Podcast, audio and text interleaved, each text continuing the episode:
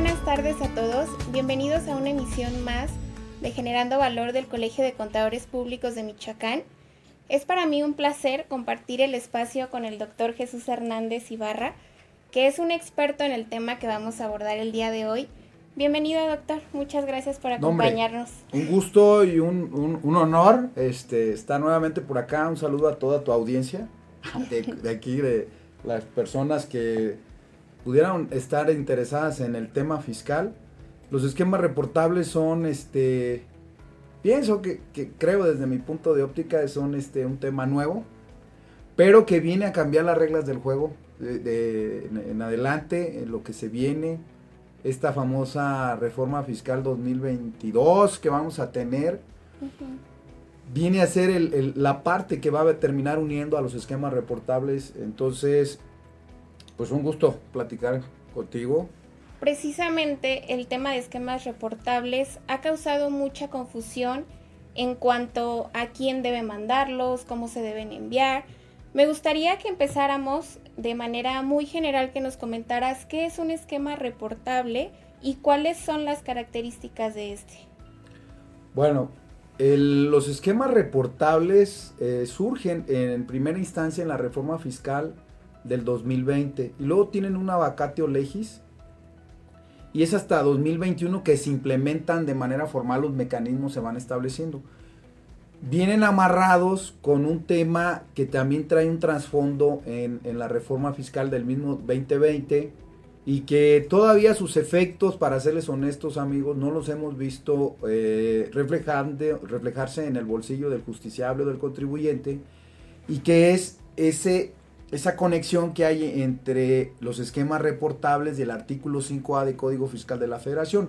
Pero en palabras lisas y llanas, un esquema reportable pues es un plan, es este que puede generar o pudiera generar un beneficio económico eh, para el contribuyente en México. Y entonces se liga la parte del beneficio económico del 199 del Código Fiscal de la Federación en relación con el 5A y te dice que cuando tú tengas o diseñes un plan, que no es otra cosa, en palabras lisas y llanas, aquello que conocemos como estrategias fiscales, y particularmente la doctrina internacional les ha llamado agresivas. Nos queda claro que sí hay planeación fiscal y nos queda claro que no es malo tener planeación fiscal. De hecho, está permitido eh, en, en, nuestra misma constitución, permite al gobierno, obliga en el artículo 25 a llevar un plan no fiscal, pero un plan de gobierno, un plan de gastos, un plan de programa, este, para que se haga llegar los ingresos y los gastos que va a tener durante un ejercicio. Entonces el justiciable tiene derecho a tributar en el régimen fiscal que más le beneficie y que obtenga los mayores este, ahorros fiscales. Ahora bien, cuando nos remite o estamos platicando de estos este, esquemas reportables, pues me dice que el contribuyente o el justiciable en primera instancia le debe dar a conocer a las autoridades fiscales mexicanas cualquier plan, proyecto que tengan o asesoría o instrucciones de manera tácita o expresa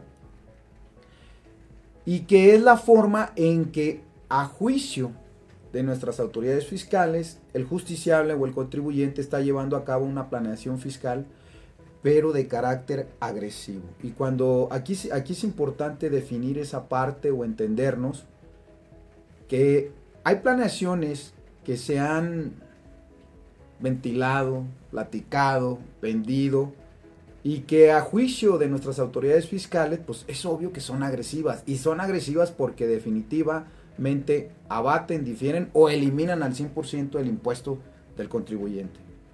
Y entonces pues es, eh, soy un fiel creyente de que uno da lo que recibe. ¿A qué me refiero?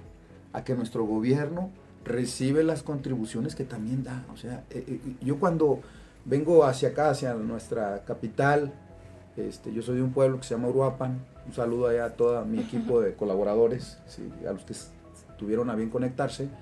Este, y vemos la calidad de las carreteras en las que viajamos.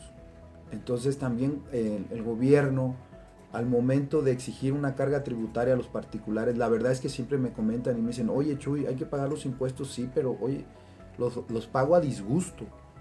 porque se me hacen excesivos en relación a lo que estamos recibiendo como contribuyentes en este país. Entonces, el tema de los esquemas reportables, amigos, pues resulta de mayor trascendencia, resulta de lo más importante, pero es, hagan de cuenta que va vinculado, va agarrado de la mano con el tema de una planeación fiscal de carácter agresivo, porque así se denominó en la doctrina internacional y, y no surge porque México así lo quiera, sino porque nos vemos obligados a implementar los esquemas reportables en nuestro país.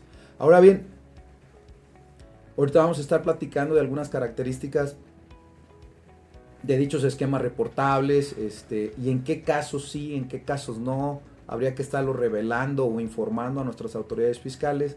La verdad es que si ya tuvieron ahí oportunidad de meterse a la plataforma de esquemas reportables, al, sitio digital, este, pues prácticamente le das a conocer todo lo que estás llevando a cabo para llevar a cabo tu planeación fiscal.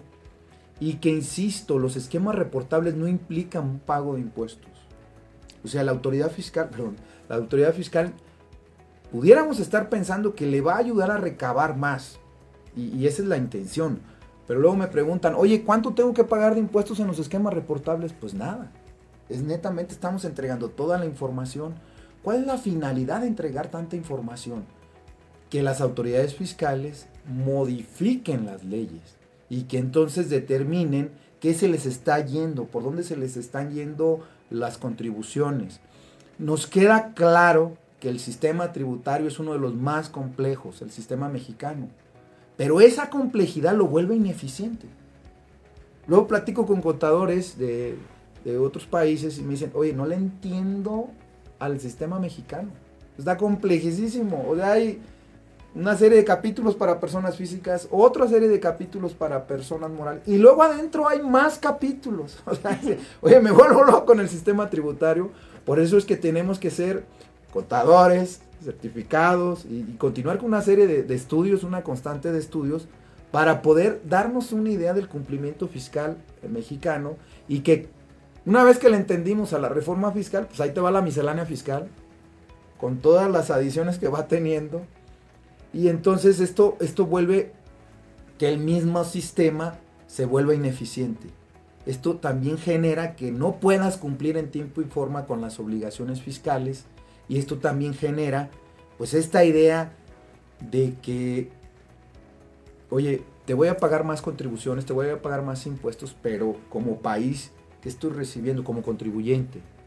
Eh, nos queda claro que nos vamos a enfrentar a una reforma fiscal 2022 durísima, compleja, difícil, porque recuerden amigos que este es el tercer año de nuestro actual gobierno y que de alguna manera hay que cumplir todas las promesas de campaña y no vemos de dónde le van a sacar eh, más dinero a los justiciables porque las promesas de campañas fueron no habrá alza en los impuestos y no habrá nuevos impuestos.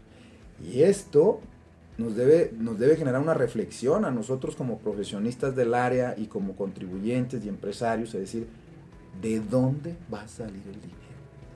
Entonces no, me estoy perdiendo, discúlpame. es que quiero responderte tu pregunta adecuadamente.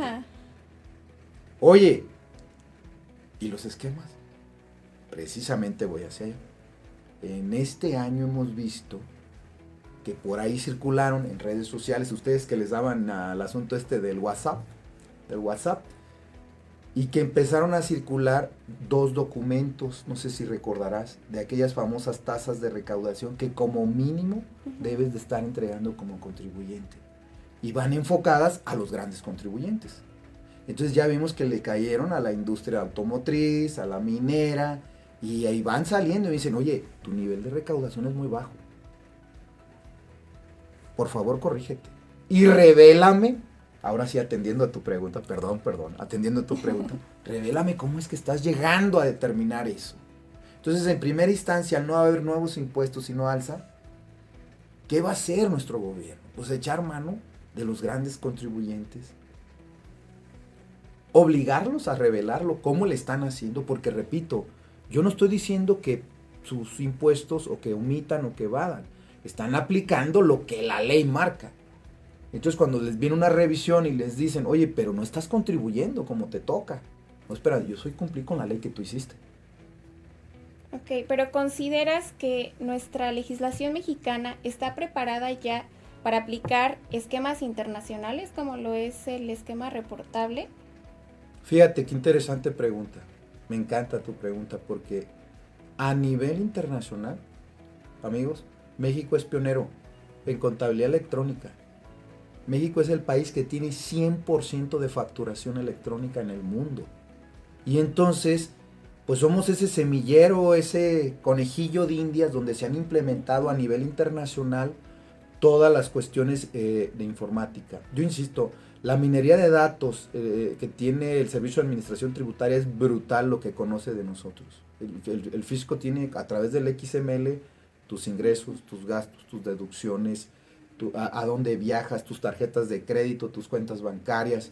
Este, constantemente se ha metido en las redes sociales y está en, en comunicación contigo, así es que si te le desapareces te encuentra en Facebook o donde andes.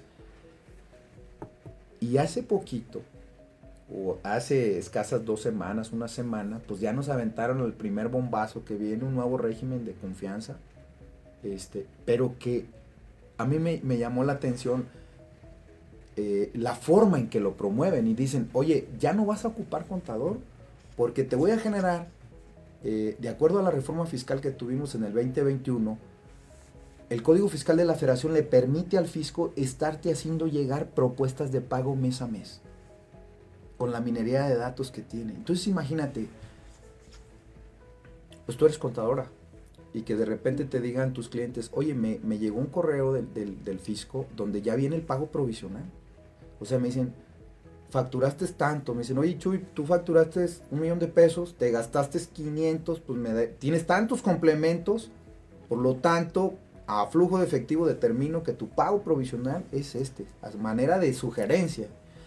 Y entonces el contribuyente entraría en esa, decir, oye, pues ya me espero a lo que me diga el fisco, pues para qué voy y te veo. La verdad es que está, eh, eh, considero que estarías en manos de un robot, no, no, no, de, no, de, no de una persona que puede entender al 100% el régimen fiscal en el que estás, las características que tenemos como contribuyentes cada uno tan especiales, esa problemática que tienen las personas físicas de que el último día del mes les llega el dinero y lo están peloteando para quitarse el tema de renta, del IVA. Entonces, como legislación, está padrísima nuestra legislación. Como legislación escrita. A nivel internacional, te insisto, México es pionero en muchísimas cosas. O sea, eh, en el tema de PLD, en los temas de, defraudaciones fiscales, en los temas penales, en, los temas de, de, las leyes. La ley del impuesto de la renta es una maravilla de ley. Escrita, me refiero a la forma en que está.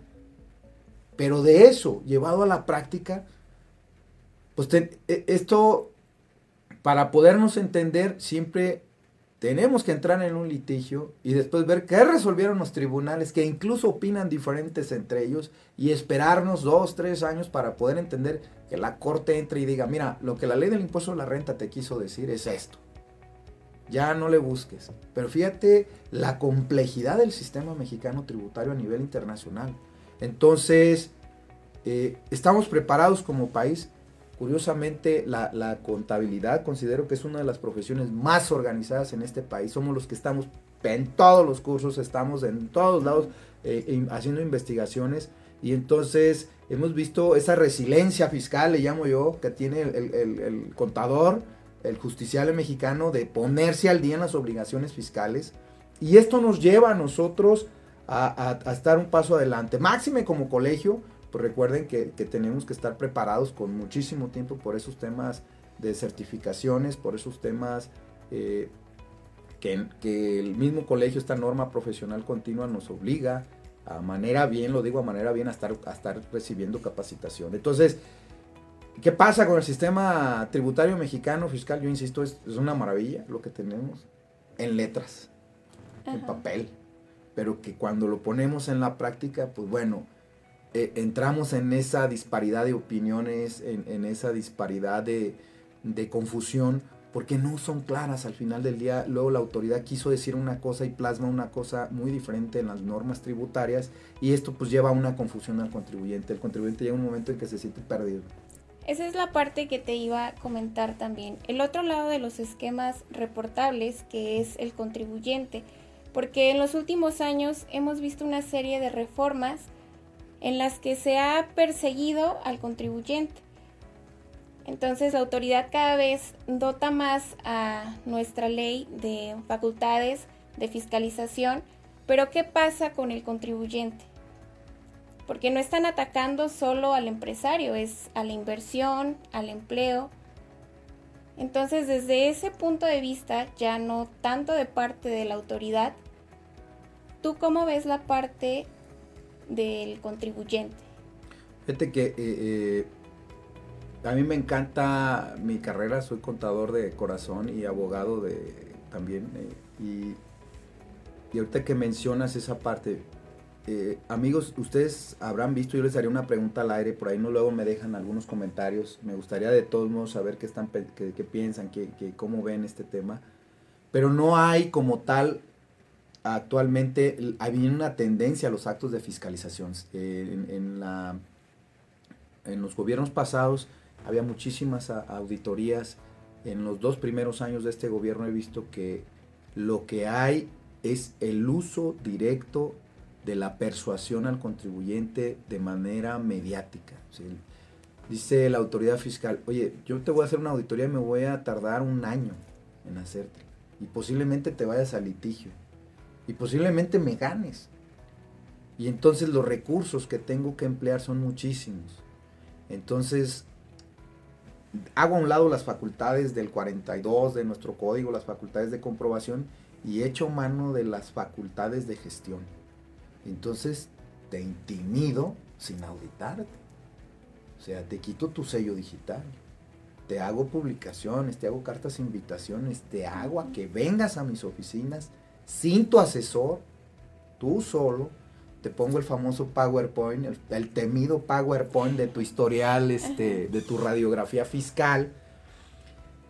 Y el justiciable entiende que realmente esos son sus números y que esas son sus declaraciones y que realmente pudiera o no pudiera tener algún pecado este y opta por autocorregirse a satisfacción de la misma autoridad fiscal. Entonces ha sido un éxito esta forma de, fiscalizar sin auditar, pero sí echando mano del famoso artículo 17H de, que se refiere a los sellos digitales, sí echando mano de estas invitaciones in situ al sitio de las oficinas de, las autoridades fiscales y que literalmente pues cuando terminan estas pláticas entre contribuyente y autoridades fiscales pues creo que entra en un proceso de pues lo voy a decir en, algunos términos así entra en un proceso reflexivo el contribuyente y dice oye pues yo creo que me, me corrijo me corrijo para evitarnos el tema de una cuenta bloqueada el tema de un sello digital restringido en primera instancia y posteriormente cancelado, el tema de alguna publicación. Entonces, eh, esta, esto es lo que considero que está ejerciendo eh, las autoridades fiscales. Ahora, para serte honesto, también he visto que aquí, aquellos contribuyentes que pagan puntualmente sus impuestos, que están eh, con sus trabajadores en el seguro social, que considero que ha sido un año muy difícil el 2020 y lo que va el 2021. Hemos visto un cierre de negociaciones por los temas que estamos viviendo como país en la pandemia.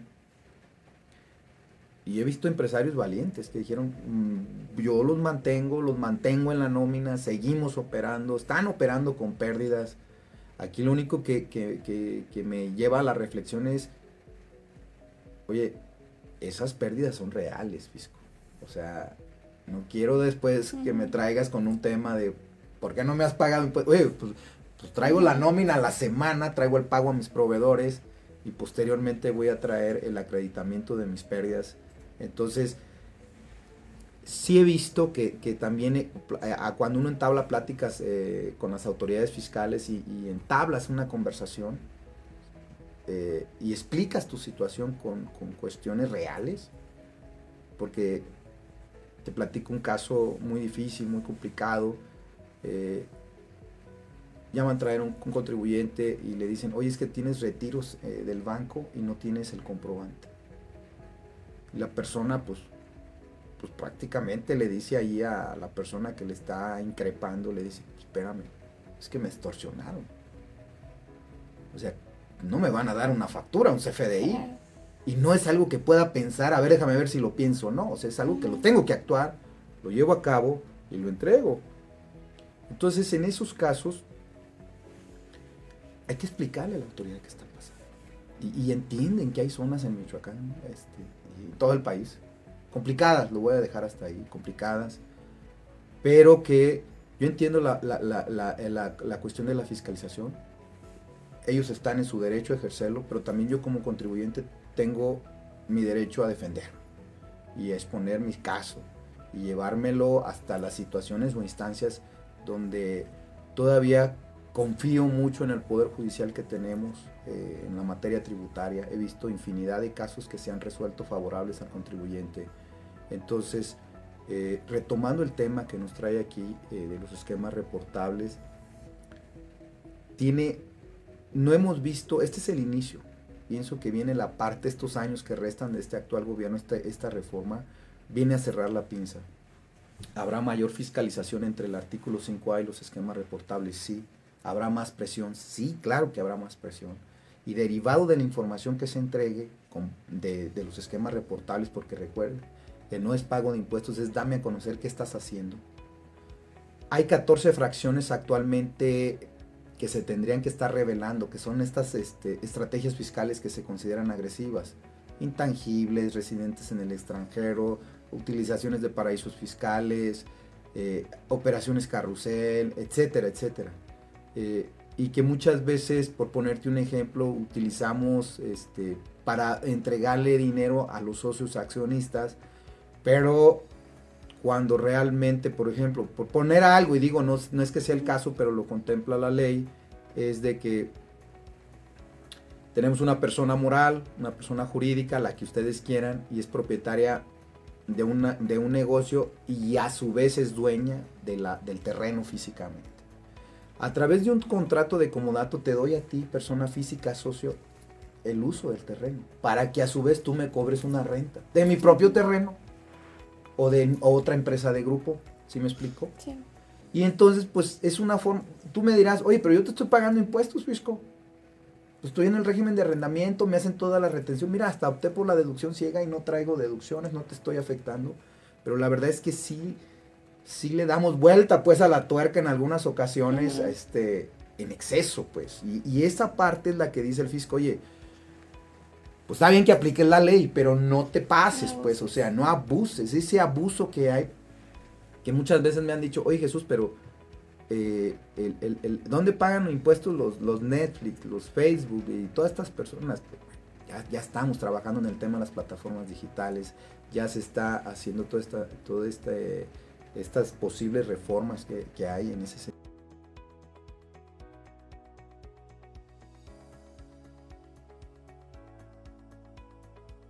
Bueno, continuamos con el tema, doctor. Me gustaría que me comentaras quiénes tienen la obligación de enviar estos esquemas.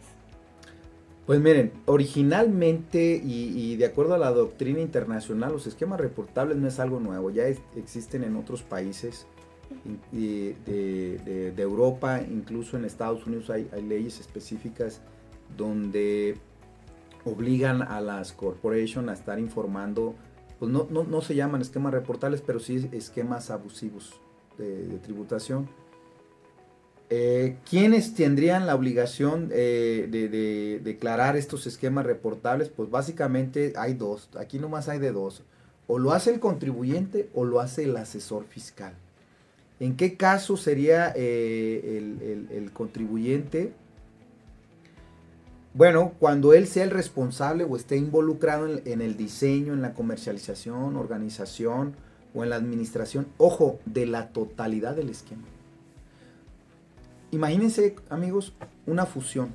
En una fusión intervienen notarios, intervienen, abogados corporativos, intervienen especialistas en dictamen, porque tiene que haber un dictamen, intervienen este, N cantidad de asesores. Pero entonces, ¿quién es el asesor que va a presentar el esquema reportable? es el que está desde el inicio y hasta el final. Oye, ¿qué pasa cuando somos una firma internacional? ¿Me puedo escapar? No. Tú eres un residente en México, estás utilizando una firma, un nombre comercial. Tú te quedas con la obligación como asesor de, informar sobre ese esquema reportable, de la totalidad del esquema reportable. Y que pongas también este, a disposición dicho, dicho esquema reportable. Eso es en primera instancia. Entonces, en primera instancia sería el, asesor fiscal. Pero, este, recuerden que también puede ser el contribuyente. Aquí la pregunta es en qué casos le toca al justiciable o al contribuyente presentar un esquema reportable. Bueno, pues en primera instancia cuando el asesor fiscal diga, yo no ando en ese, yo no, le, yo no lo quiero hacer, hazlo tú y te va, ahí te va mi constancia de que el esquema, yo, o, que, no lo puedo, o no, no, lo quiere hacer, o es un esquema no reportable, ese sería un caso. O cuando el mismo contribuyente puede pasar lo siguiente, que el esquema reportable se genere ahora en 2021, pero tal vez el despacho, la oficina o el asesor que lo hizo ya no quiera continuar con, con ese cliente. Y entonces contratas un nuevo despacho y entonces dice el nuevo despacho, oye, yo no lo diseñé lo diseñaste antes de mí, preséntalo tú. Y entonces el justiciable tendría que informar este, que, que, él trae ese tipo de esquema reportable. Cuando quien se lo diseñó fue un residente en el extranjero, o sea, contrata una firma internacional eh, para que me haga un esquema, para que, perdón, para que me haga una estrategia fiscal, pero como, como no tiene sucursales en México, pues entonces yo como contribuyente tengo la obligación de llevar a cabo este, la información. Cuando quien lo elaboró, el justiciable, perdón, cuando el, abogado, el contador que lo elaboró también diga, pues sabes que me, tengo un impedimento legal para, para revelarlo yo, porque, tenemos un contrato de privacidad, de no divulgación, etcétera. Entonces el contribuyente le toca a él llevar a cabo la revelación. O cuando exista también un acuerdo entre contribuyente y, y asesor fiscal que determine que, sea el mismo contribuyente que lo va a revelar. Por ejemplo, qué importante es que en las propuestas de honorarios que se van a elaborar ahora para este año, ya incluyas por separado que tus servicios no incluyen la revelación de esquemas reportables, porque eh, la forma de actuar del empresario mexicano es que el contador vaya hasta por las placas, o sea, o sea cada año a tramitar placas y licencias municipales y hay que delimitarlo también. De que el contador le entre a los temas de PLD, que el contador le entre a todo, pues. Y el contador, eh, eh, eh, en su afán de, cumplir siempre con la norma, pues le hace de abogado laborista, le hace de psicólogo, le hace ahora hasta de revelar esquemas reportables. Y, muchas veces no entendemos la trascendencia del tema, o sea, y, porque decimos, no, eso es para las grandes empresas. No, es para todos, porque recuerden que aquí hay de dos tipos de, esquemas reportables. Aquellos que son personalizados, que ese famoso traje hecho a la medida que, venga el contribuyente y te diga, oye, ¿sabes qué? Pues yo, yo me dedico al aguacate, soy agricultor, mis ingresos son, vamos a ver, de una cantidad elevada. Y, y, en su afán inocente te dices que no quiero pagar impuestos. Digo en su afán inocente porque realmente sí pagan impuestos. Entonces, te pide que le diseñes una estrategia fiscal, que insisto, no están incluidas en los esquemas reportables, al menos si tú lees las 14 fracciones no viene nada relacionado con, lo que les estoy comentando, pero eso sería una estrategia fiscal hecha a la medida del contribuyente, específicamente a un régimen, específicamente a un tipo de personas. Ese se llamaría un esquema personalizado, pero hay otros esquemas que son generalizados, o sea, que son de... que los puede implementar el contribuyente y cualquier asesor fiscal porque se consideran este, comunes. Y aquí el tema es que con la famoso mínimos que estábamos esperando es que me establece que ya sea el contribuyente o ya sea el asesor fiscal tiene que revelar el esquema reportable, pero hay una salvedad. Cuando el beneficio fiscal eh, no supere los 100 millones y sea personalizado, no se revela. Pero hasta ahí se quedó. Entonces quiere decir que todos los esquemas generalizados de un peso hasta el infinito se tienen que reportar. Y es ahí donde entramos todos. Mucha gente me dice, oye Jesús, ¿y el RIF? ¿Es un esquema reportable? Y, este, digo, no, o sea, no. o sea, así en lo que estamos entendiendo, no, porque no es la intención del fisco andar persiguiendo a contribuyentes de, de 2 millones de pesos. Cosas muy diferentes que tengas 100 RIF, que, que, si me explico, que los traigas ahí, digo, bueno, es que ahí ya no Porque como contador, eh, bueno, puedo llegar tu cliente incluso de este régimen y pedirte una estrategia o planeación para algo simple, hasta la deducción de algún vehículo. Correcto. Entonces, si este vehículo está topado, tú lo puedes incluir al 100%. Y si esto lo realizas con varios contribuyentes, o con varios de tus clientes, ¿ya sería un esquema reportable generalizado? Fíjate que yo considero que no, porque para primera instancia, la primera pregunta o el primer filtro que tienes que hacer, pues es irte a las 14 fracciones y decir, a ver, ¿caigo en la primera? No. ¿En la segunda? No. y va. Un checklist. Pues no, no estoy. Pues no, es generalizado porque no estoy.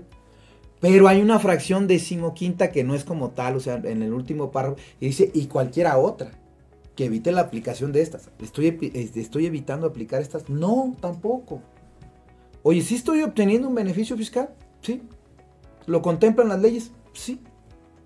¿Cuáles beneficios fiscales contemplan las leyes? Pues todos los regímenes especiales, transporte, sector primario, eh, todos los ingresos exentos de las personas físicas, las deducciones personales, eh, todo el capítulo de estímulos fiscales, todo lo que contempla la ley de ingresos, pues sí, Oye, pero son generalizados. Tú mismo me los estás dando, fisco. O sea, ¿cómo te revelo algo que tú ya traes? Y te lo revelo en mi declaración. Oye, opté por una donación. Aquí están donativos recibidos. Opté por una exención en una casa habitación. Aquí está. Te la informó el notario y te la informo yo. Entonces, eh, y pues te decía, el sistema tributario mexicano es complejo, pero también apasionante. Y, conforme me le vamos este, entrando al sistema tributario, pues, pues le encontramos ese gusto. Y entonces habremos de caer en cuenta que nosotros mismos hemos sugerido, como bien lo mencionas, algunas estrategias fiscales, pero que son de uso común. Que, las que aprendiste en tu maestría, en tu doctorado, en tus estudios en, Barcelona, este, aquí en el colegio, con esos cursos buenísimos que de repente se organizan y que dicen, oye, pues vente, vamos a hablar de un tema en específico, de cucas, cufines, de, transporte, de sector primario, eh, eh, de esquemas reportables. Este. Y otra parte que me intriga mucho, Jesús, es que históricamente se agregó la multa más elevada al Código Fiscal de la Federación, que son los 20 millones precisamente por este tema de esquemas reportables. ¿Qué nos puedes comentar tú sobre las consecuencias de no revelar esquemas reportables? Pues mira, eh, la verdad es que ya en la práctica no he visto ninguna multa. Son como aquellas multas por no enviar la contabilidad. No sé si alguien tenga una. Ahora, si yo soy una empresa de las big de este país y que vengas y me digas, oye, te va una multa de 20 millones de pesos, pues dámela. O sea, así me explico.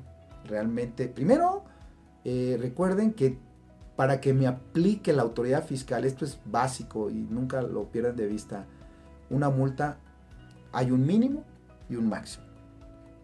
Siempre te aplican el mínimo, porque si me vas a aplicar el máximo, me tienes que motivar la razón de cómo llegaste al máximo. Y entonces en esa motivación es cuando el abogado pues gana los asuntos, ¿verdad? Porque pues dices, no, espérame, esto ya se quemó. Entonces, pues normalmente una empresa, eh, lo hemos visto y, la verdad es que eh, México siendo, sigue siendo un paraíso fiscal a nivel internacional.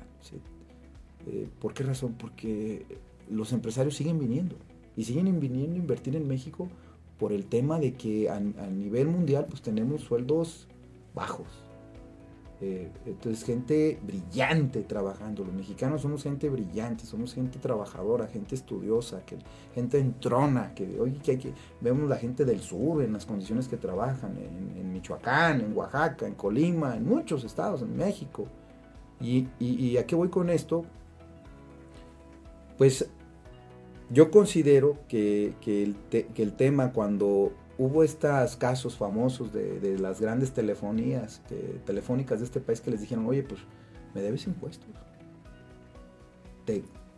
¿Me pagas o, Y entonces mandan a los abogados y dice esta señora, nuestra actual jefa del SAT, dice, no, con ellos no quiero hablar, que venga el dueño. Facilito se arreglaron. Llevas años, años en los paraísos fiscales. No te estoy pidiendo algo que no me debas, ni a capricho mío. Te estoy pidiendo que te autocorrijas, que reconozcas todas esas utilidades que has generado. Está bien, ya te las llevaste. Ahora, déjale algo aquí. Ponle, coopera la voz. Todos se, se arreglaron, o sea, porque a nivel internacional el pensamiento del inversionista, de este gran inversionista, no es evadir impuestos. O sea, no me voy a ir a México por un tema de no pagar impuestos. México por la calidad que hay en México, por los productos. Y cuando me dicen corrígete, me veo más mal yo internacionalmente que me taches como evasor fiscal a que mis productos están mal. Dicen, no, espera, voy y me arreglo con el fisco, me pone palomita y estoy del otro lado. ¿Sí me explico? Porque cuando me ha tocado oportunidad, la verdad es que trabajo, tengo la fortuna de, estar en el board de, empresas muy grandes en, este, en el estado de Michoacán. Y la mentalidad de ellos es magnífica. Me dicen, no Jesús, a mí no me interesa no pagar PTU, no me interesa dejar de pagar el IES, págales. A mí me interesa eficiencia.